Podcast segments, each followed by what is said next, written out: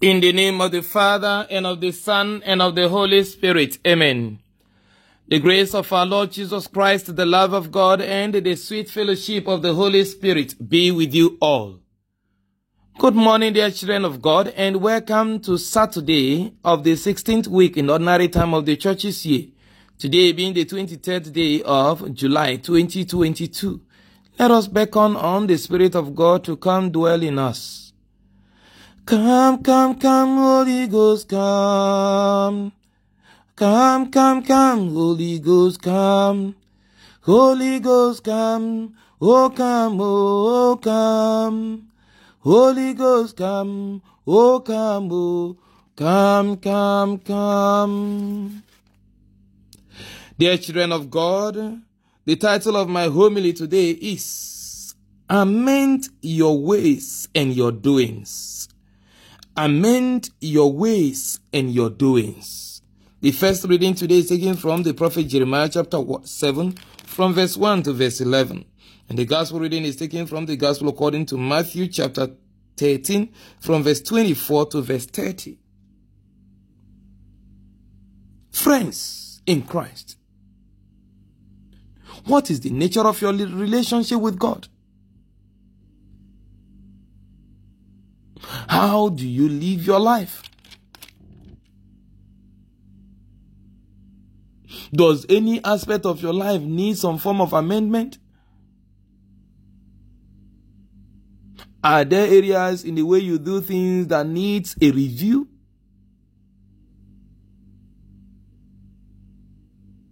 Are you ready to change your way of life for the better? Or are you just satisfied with being called a Christian? Practicing Christian, pious Christian, even called righteous Christian, where in the sight of God, God sees you to be a different thing altogether. Isaiah tells us today, in the very first reading, Jeremiah, sorry, tells us in the very first reading, that God says, do not trust in these deceptive words. This is the temple of the Lord. The temple of the Lord. The temple of the Lord. Do not trust in these deceptive words. I am a Christian. I am a child of God. Does your way of life show you to be a child of God? Are your doings indicative of one who is a child of God. In the gospel today, Jesus makes it clear.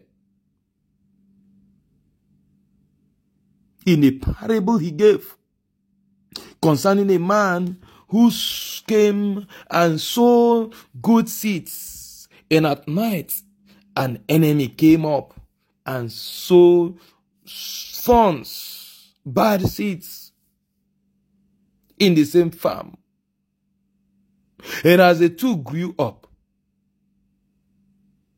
the servants, the laborers saw this and said to the master, Can we have the weeds removed so they don't choke the crops you planted? So they don't cover the crops you planted to deny them access to the sun for photosynthesis. So they don't compete with the crops you planted with the soil nutrients. And the divine master Jesus will say, leave the two to grow together. Giving opportunity to the weeds to amend their ways and become good.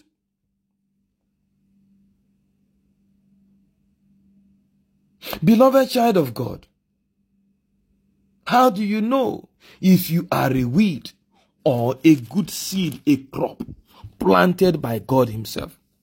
Jeremiah tells us in the very first reading. He says, For those who are weeds, behold, you trust in deceptive words to no avail.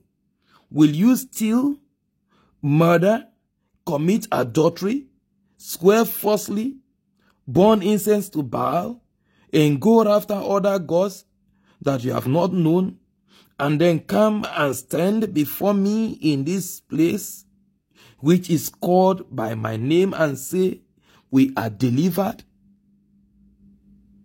Only to go on doing all these abominations? Has this, has this house, which is called by my name, become a den of robbers in your eyes? And then God added, Behold, I myself have seen it, says the Lord. God has seen our emptiness. Many who claim to be Christians, many who claim to be believers, many who claim to be doing the will of God, irrespective of religion and denomination. Many who are supposedly fighting corruption. God has seen how corrupt you are. Many who are projecting equity, fairness, justice. God has seen how contrary your way of life is to these values you claim to promote and project. God has seen your infidelity, even when your spouse don't know about it. God has seen the abuses, the assaults, even when the victims of your abuse cannot speak up for fear. Yes. God has seen everything you are doing to kill virtue and to promote vices. God has seen how you are introducing younger children, younger people into various vices. God is watching and seeing everything, yet is giving you a second chance. Saying to you, amend your ways and your doings, that you may experience my mercy in my forgiveness. Amend your ways. Take away these abominations from my side, from my presence. For I know all things and I see all things. God is calling on all of us to return to Him, to review our ways of life, to amend them where there is need, and to change our doings in order to be one with Him and to enjoy the fullness of His blessings. Turn away from iniquity, dear friends. Turn away from sin, for there is no gain in all of them. Yes, you can play smart, but you cannot outsmart God. Remember, there is no repentance in the grave. Now is your most opportune moment. For you do not know what the next moment holds for you. Now is the time to change your ways. This is the time to change your doings, your style of politics, the way you manage your family, the way you manage your emotions, the way you go about your ambitions, your value system, this is the time to review and introduce positive changes. Yes, dear child of God. The way you handle your fellow human beings, the way you treat your tenants, the way you relate with your landlords, the way you handle public resources and public facilities. This is the time to introduce positive changes in your ways of life and in your doings that God may not visit you with his wrath, but with his compassion, with his mercy, with his blessings, and with his glory. And I tell you, dear child of God, the grace of God is ever sufficient. Have you been battling with a particular way of life? You struggle to change and it seems impossible.